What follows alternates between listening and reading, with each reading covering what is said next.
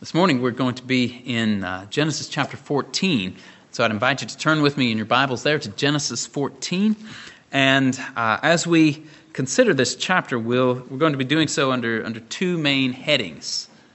Under two main headings. First of all, serve the Lord with boldness. Serve the Lord with boldness. And secondly, come to the priest king. Serve the Lord with boldness and come to the priest king.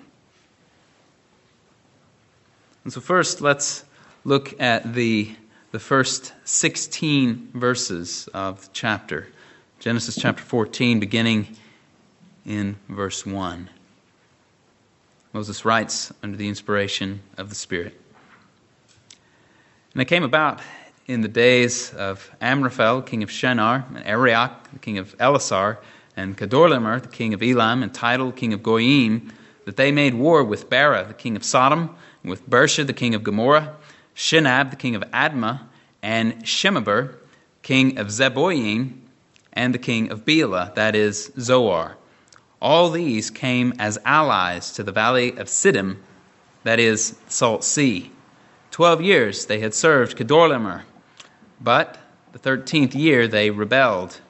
In the fourteenth year, Kedorlaomer and the kings that were with him came and defeated the Rephaim in Ashtaroth Karnaim, and the Zuzim in Ham, and the Emim in Shaveh Kiriathaim, and the Horites in their Mount Seir, as far as El Paran, which is by the wilderness.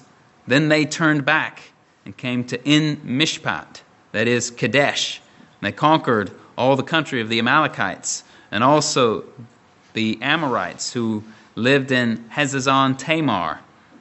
And the king of Sodom, and the king of Gomorrah, and the king of Admah, and the king of Zeboyim, and the king of Bela, that is Zoar, came out, and they arrayed for battle against them in the valley of Siddim, against Kedorlaomer, king of Elam, and Tidal, king of Goyim, and Amraphel, king of Shinar, and Arioch, king of Ellasar, four kings against five. Now the valley of Siddim was full of tar pits, and the kings of Sodom and Gomorrah fled, and they fell into them. But those who survived fled to the hill country. Then they took all the goods of Sodom and Gomorrah and all their food supply and departed. They also took Lot, Abram's nephew, and his possessions and departed for he was living in Sodom. Then a fugitive came and told Abram the Hebrew. Now, he was living by the oaks of Mamre, the Amorite, brother of Eshcol and brother of Aner, and these were allies with Abram. When Abram heard that his relative had been taken captive, he led out his trained men, born in his house, 318, and went in pursuit as far as Dan. He divided his forces against them by night, and he pursued them as far as Hobah, which is north of Damascus. He brought back all the goods and also brought back his relative Lot and his possessions, and also the women and the people. And so the, the chapter that is before us gives us the, the history of the first explicit war that is recorded in Scripture. Now, I don't think there's any reason to suppose that this actually was the first war in world history, or that these were the first battles, simply because this is the first clear record uh, that we have of war and battle in the Scripture. Indeed, I think we, we saw some hints of war back in chapter 10 when we considered the case of Nimrod and his, his empire building. The names of the kings involved in this conflict and the places over which they reigned are laid out for us there in, in verses 1 and 2. And broadly speaking, the situation is that the four kings that are mentioned in, in verse 1 are from the region that is north or northeast of the land of Canaan. These are kings from uh, the region that we would anciently think of as Mesopotamia, Babylonia, Assyria, in the ancient world, corresponding broadly speaking, to uh, parts of Iraq or potentially Syria, uh, that general area of the world today. And then these five kings that are mentioned in verse 2 are kings uh, from the area uh, down uh, toward the Red, uh, excuse me, down toward the Dead Sea in what we would know as Palestine today. The cause for the war is given there in verse 4. These kings near the Dead Sea had been subject to Chedorlaomer, the king of Elam, for 12 years. Now, we don't know how that relationship between Chedorlaomer and these kings originated, but only that it did exist for a dozen years. It's likely that there was some arrangement in which those kings would, would pay tribute to uh, Chedorlaomer or something of that nature. But in the 13th year, for whatever reason, they decided to call it off and to rebel against his authority. And so in the following year, the 14th year, Chedorlaomer and the kings who were allied with him go on this punitive expedition against these rebellious kings down by the Dead Sea. But that was not all that they did in this expedition. And verses 5 through 7 give us some of the other areas that they attacked on this expedition and conquered. The expedition of these Mesopotamian kings uh, comes down and attacks the Rephaim in Ashtoreth Karnaim. Now, given what we're told in Deuteronomy chapter 1, verse 4, Deuteronomy chapter 3, verse 13, we learn that the Rephaim lived in the area uh, toward the east of the Jordan River. That is uh, the area sometimes referred to as the Transjordan, the, the area also referred to as Bashan. And then this coalition uh, the Rephaim there, and they continue on this, this march down on the eastern side of the Jordan, conquering the peoples they meet along the way. They, we read of them fighting the, the Emim and Shaveh Kiriathaim. Kiriathaim, likewise, is one of the towns there in the, in the Transjordan, on the east side of the Jordan. It uh, is mentioned as uh, one of the tribes that was, was given to, to Reuben, uh, the town of, uh, of Kiriathaim in Joshua 13, 19. And then they, they keep on going south. They go even to the south of the Dead Sea and attack the, the Horites in Mount Seir. This was the area that would subsequently be inhabited by uh, the, the descendants of Esau, the Edomites. And then they, they go down and they swing to the west out to, uh, out to Kadesh, and then they come uh, around up on the, the west side of the Dead Sea. They attack Hazazon Tamar, which is uh, identified in 2 Chronicles 20, verse 2, as the town of Engedi, which is right there on the, uh, the west bank of the Dead Sea. And having taken this long march down the, down the eastern side of the Jordan, having swung down through Mount Seir, and now coming back on the other side of the Dead Sea, they finally now get to the place where the rebels are. And therefore, the fight comes as described in verses 8 through 12. They array themselves in the valley of Siddim, there by the Dead Sea, four kings of the Mesopotamian coalition against the five rebel kings from the Dead Sea region. And the battle goes against the rebel kings, and they flee. The kings of Sodom and Gomorrah fall into these tar pits that are mentioned there as being in the region. The other survivors flee to the hill country, and the army of the Mesopotamian coalition gets loaded up with the goods of Sodom and Gomorrah. They take the food, they take Lot and his possessions as well. And as it turned out, it would seem that the taking of Lot was their fatal mistake. That seems to be the thing that really undoes this expedition of these Mesopotamian kings. And so they, they get loaded up with the spoil and then they, they get out of there. This was the War of the Kings, as it is often called in the, the headings in our Bibles for, for Genesis 14. These kings had campaigned for hundreds of miles, conquering group after group. And they finally get to the five rebel kings, and from all we can tell, it looks like they dispatched these five rebel kings just as easily as everyone else on their march. They were victorious, and it appears that they were either done and were headed back home, or else they were just continuing the campaign as they headed on north. We, we don't know for sure in terms of what they were doing after they conquered these five rebel kings. But again, the Mesopotamian coalition had made one fatal mistake. They captured Lot, likely his family, and they took his possessions as well. And for all we know, they may have been taking him back to uh, sell him into slavery or something of that nature. He had fallen into the hands of a victorious army, and his prospects were not good.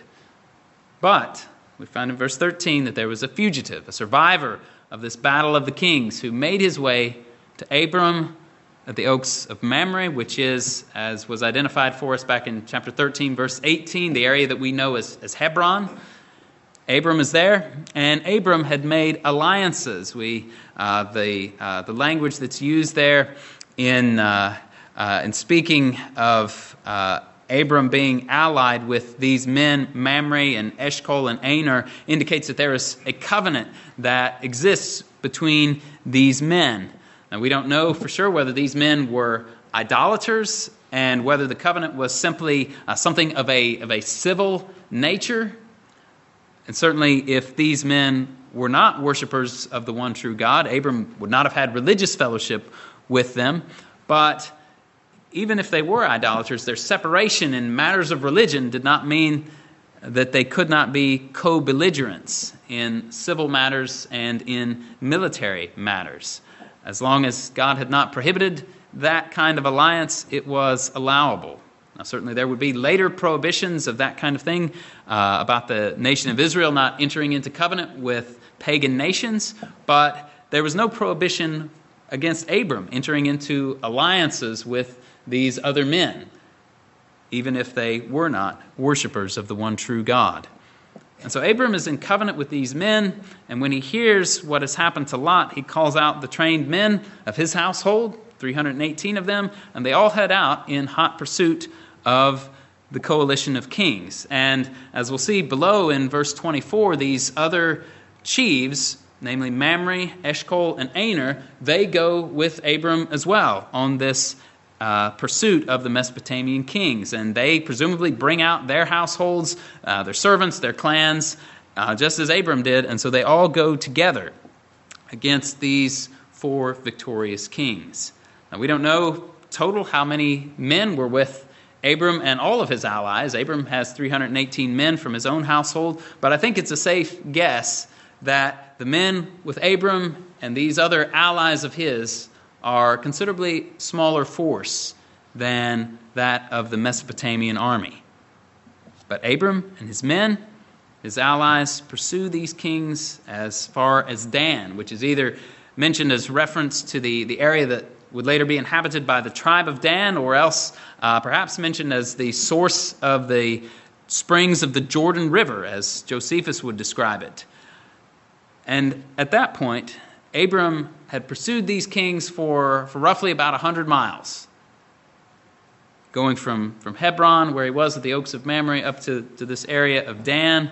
And then Abram divides his force by night, defeats them, and then subsequently chases them north of Damascus for another 40 miles or so, pressing the victory and continuing to, uh, to defeat and rout these kings. And then we see in verse 16 that when Abram's victorious men return, they bring with them the goods that they recover from uh, the Mesopotamian army. They bring back Lot and his possessions. They bring back the women and all of the people. Now, what should we glean from this account of war? Now, we see here that Abram's actions demonstrate that faith and godliness do not stand opposed to decisive action, even action of a military sort. The, the situation here, I think, is a bit tricky in that Abraham is not officially a military leader, he's not officially a political leader, and yet he organizes this expedition, wins the victory, and it's clear from verse 20, as we'll, as we'll read on down here in a few minutes, that God Most High was the one who gave him the victory. Now, given all that we see here, all the evidence that we have in chapter 14, this was a good and right thing for Abram to do to get up his men, get up his allies, and go out in pursuit of these kings. But at, at a practical level, I think we need to ask how we can justify Abraham's actions uh, without justifying a mode of operation that is practically that of a vigilante, and how we can take Abram as an example without becoming vigilantes ourselves, taking the law into our own hands when something happens that doesn't seem to be right and we want to make it right. Well, let's just be clear that Abram's conduct here is not a justification for people to take the law into their own hands, however we may think fit. That's not what we should glean from this. John Gill was of the opinion that uh, Abram's behavior was justified on the basis of the kidnapping of Lot, because Lot himself was a mere sojourner in Sodom and not a, uh, a regular member, if you will, of the town.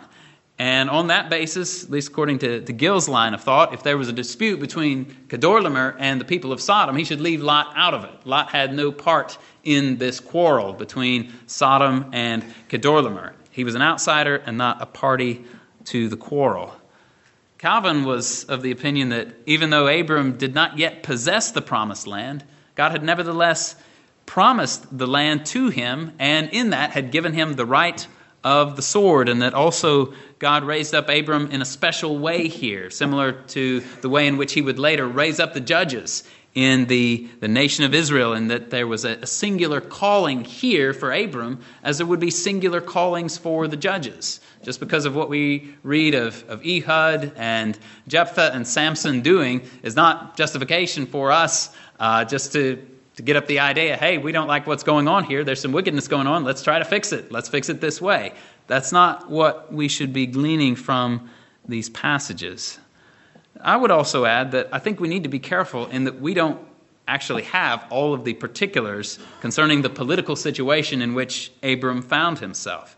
The fact that he was in covenant with these men, Mamre, Eshcol, and Aner, and the fact that he has more than 300 men in his household who are trained for war seems to indicate that they were functioning in an environment in which they know that they need to have each other's backs in the case of wrongs and injustices. They can't just call the police and expect that everything is going to turn out well.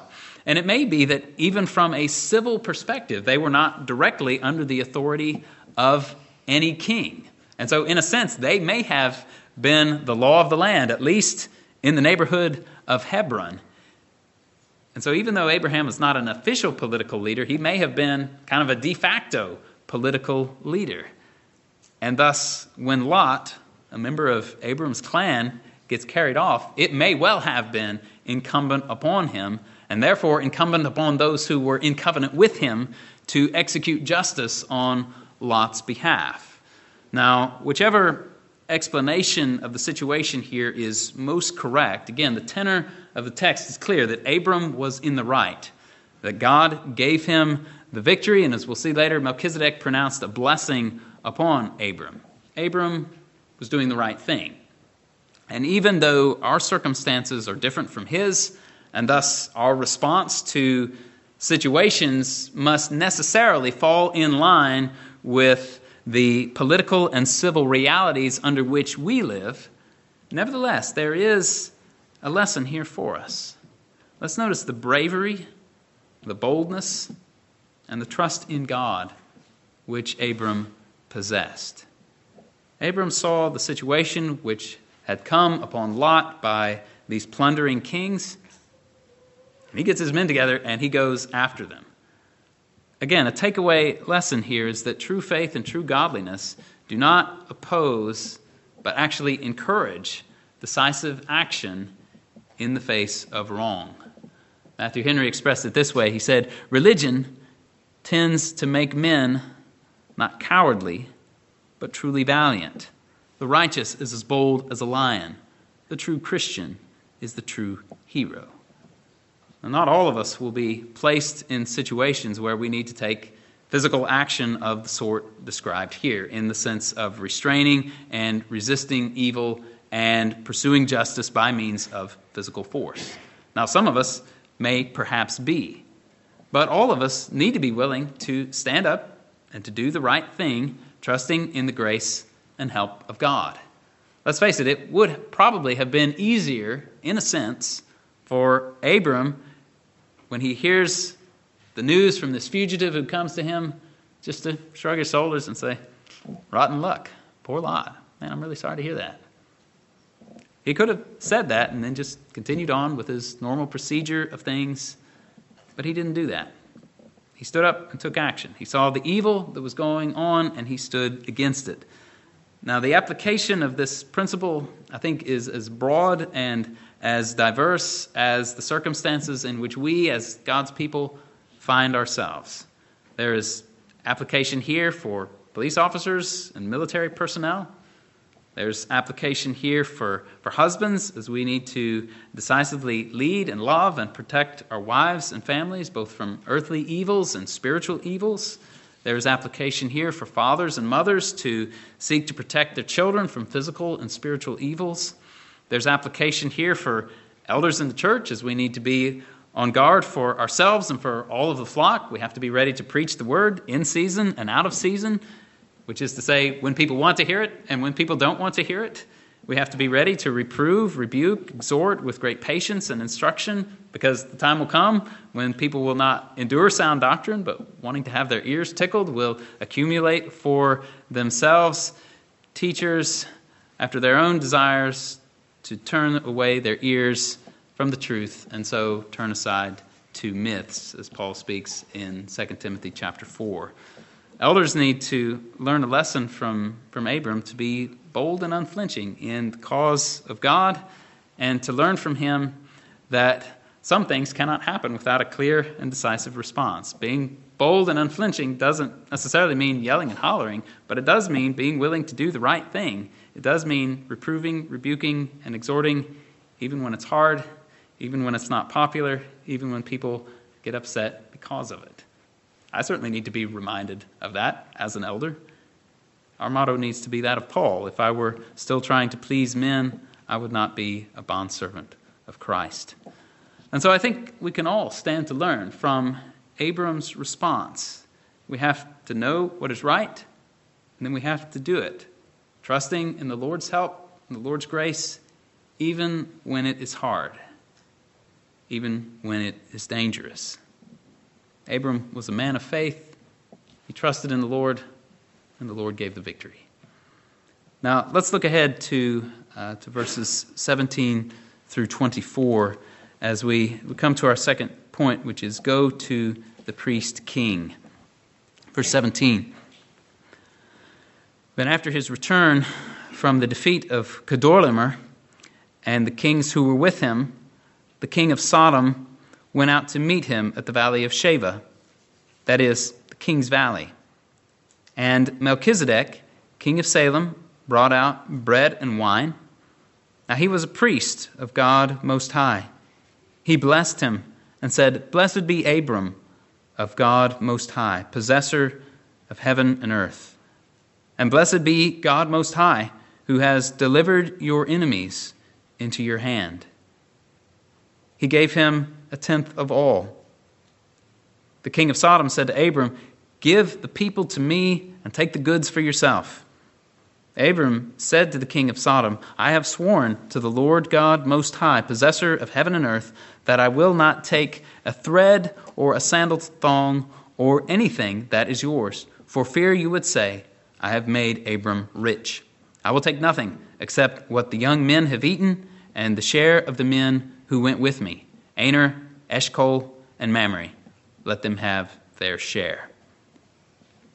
Now, in these final verses of Genesis 14, we see Abram's return from the slaughter of the kings, as Hebrews 7 1 refers to it. And as Abram comes back, he meets this very interesting man, Melchizedek, priest of God Most High. Now, we'll speak more of Melchizedek here in a moment, but first, let's notice Abram's response to the king of Sodom upon his victorious return. Verse 21 the king of Sodom offers to give Abram the possessions that he recovered from Kedorlaomer and those other kings. All he asks is that Abram give back the people, and uh, presumably meaning the, the people of Sodom who had been carried off. Abram could have all the stuff, just, just give the people back to us. But Abram says no. It says in verses 22 and 23 that he had sworn this oath to the Lord that he would not take anything from the property of the king of Sodom that he had recovered. He wouldn't take a thing, not a thread, not a sandal thong, nothing. He would take enough for the young men to have something to eat, whether that be that uh, to make up for, for what they had already eaten as they were in pursuit of the kings or to give them a, a victory meal at the end. Um, he's willing to, to take something for them to eat, and he'll let his fellow chiefs have their share. It's fine. He says, Aner, Eshcol, Mamre, these guys can, can have their share of the plunder. And uh, Matthew Henry, I think, again, is helpful here. He said, Those who are strict in restraining their own liberty, yet ought not to impose those restraints upon the liberties of others, nor to judge them accordingly. We must not make ourselves the standard to measure others by. A good man will deny himself that liberty which he will not deny another. And so Abram limits himself and says, I'm not going to take it. These other guys, that's between you and them. They can have their share. That's fine. But as for Abram, he did not want the king of Sodom to be able to say that he had made Abram rich.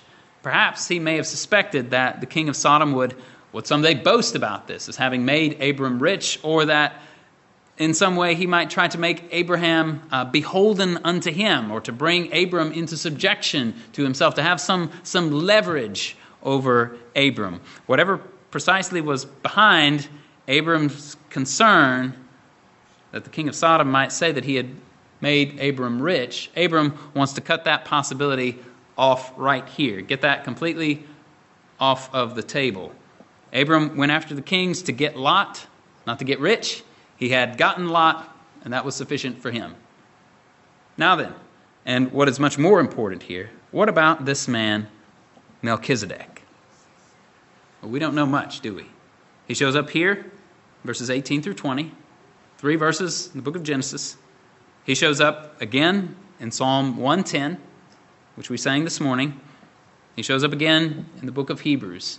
Hebrews 5 and 6 make some passing mentions of his name, uh, but really it's only when we get to Hebrews 7 that we get an explanation of who this man Melchizedek was. And if you look at Hebrews 7, it might be helpful to have a finger there in, in Hebrews 7 because I'll be referencing a lot of, uh, a lot of what goes on in, in Hebrews 7. If you look at what the writer to the Hebrews does, he gives an explanation of Melchizedek by actually giving an exposition of what happened here in Genesis 14. Hebrews 7, the writer to the Hebrews there brings out a few things about Melchizedek on the basis simply of these three verses Genesis 14, 18 through 20. And what that writer does is he brings out the ways in which Melchizedek foreshadows the coming of the great king, the greatest king, the great priest, the greatest priest, our Lord Jesus Christ. He points out that Melchizedek was king of Salem and priest of the Most High God. Thus, in, in his one person, he combined those two offices. Melchizedek, Melchizedek is both a king and a priest.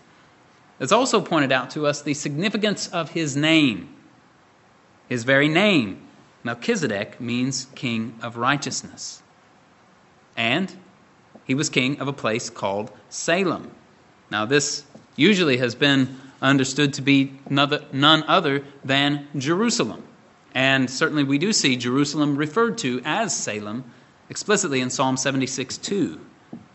But in his exposition of this, the writer to the Hebrews lays stress not so much on the location where Melchizedek was king, but on the name of the place where Melchizedek was king. Melchizedek was king of Salem, which by translation is to say king of peace. Think, think of that word shalom.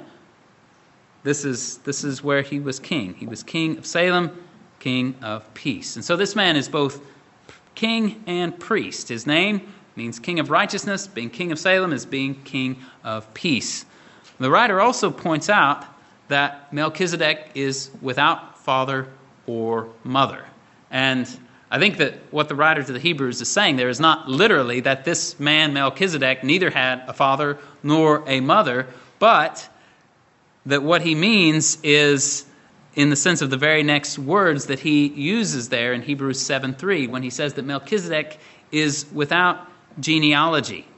In other words, there is no, there's no lineage given for him in, uh, in the book of Genesis. I know there's, uh, there's some dispute on, uh, some have believed that, that Melchizedek was not actually a real human being, but simply a, a Christophany, Christ himself in the Old Testament, in the appearance of a man. I uh, actually don't think that is correct. I think that, that Melchizedek was actually a man, and in the same sense that you and I are men.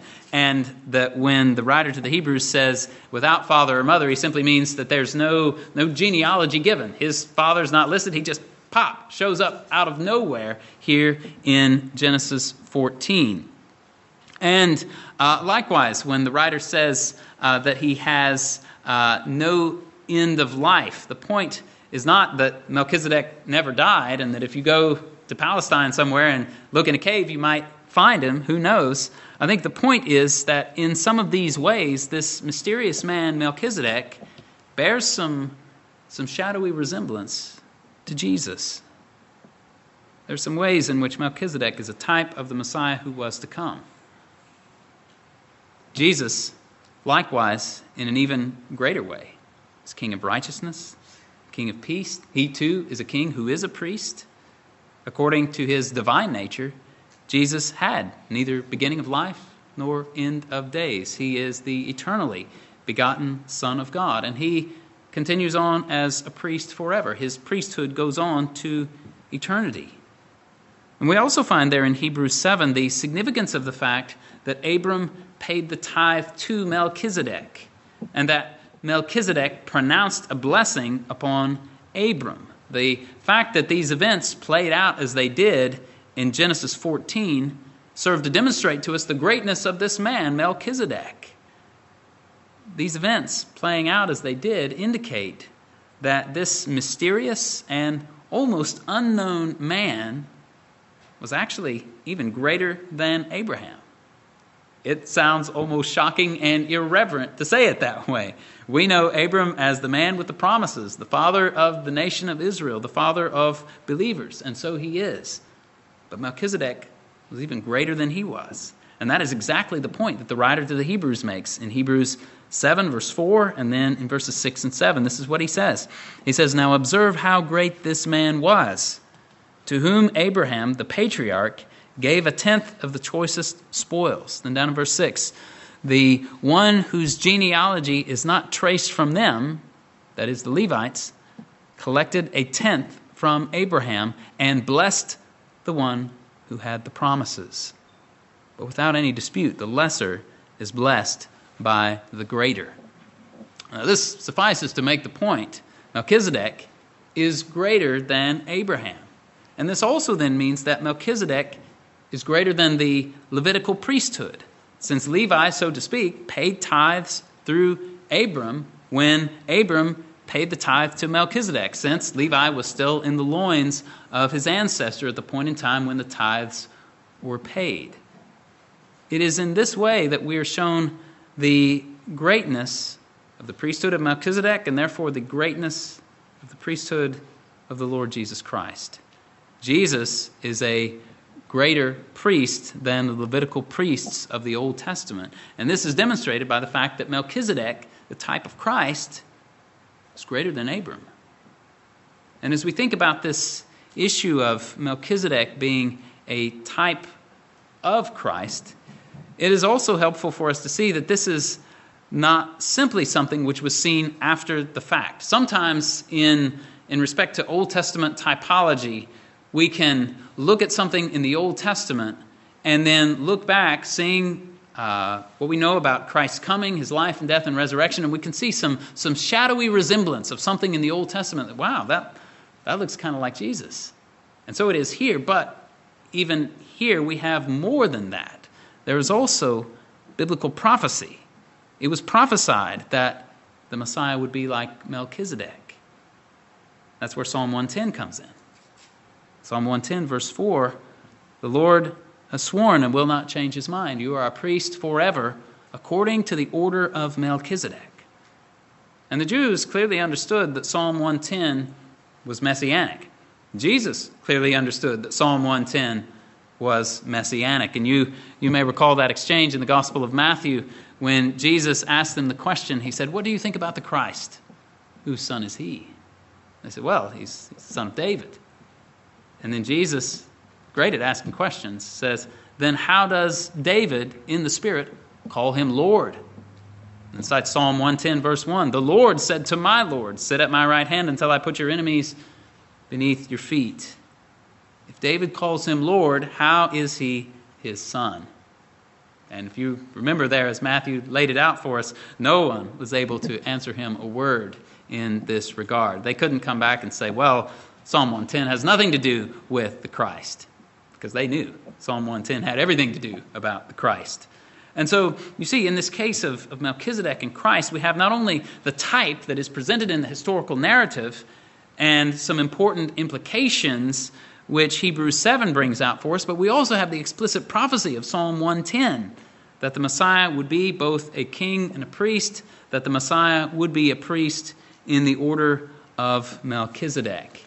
And even though we do not find Melchizedek mentioned by name in the prophecy of Zechariah 6 12 and 13, nevertheless, we do find the same truth there that the Messiah would be both a priest and a king. And this is what we find there in Zechariah 6.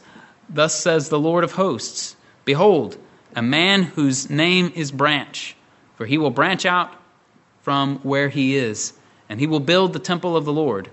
Yes, it is he who will build the temple of the Lord, and he will he who will bear the honor and sit and rule on his throne. Thus he will be a priest on his throne, and the counsel of peace will be between the two offices. He sits on the throne, so he's king. He's also a priest, priest king, the man who is the branch, our Lord Jesus Christ. And so, what does all of this have to do with us? You might be asking that question. And if you are, that is a good thing.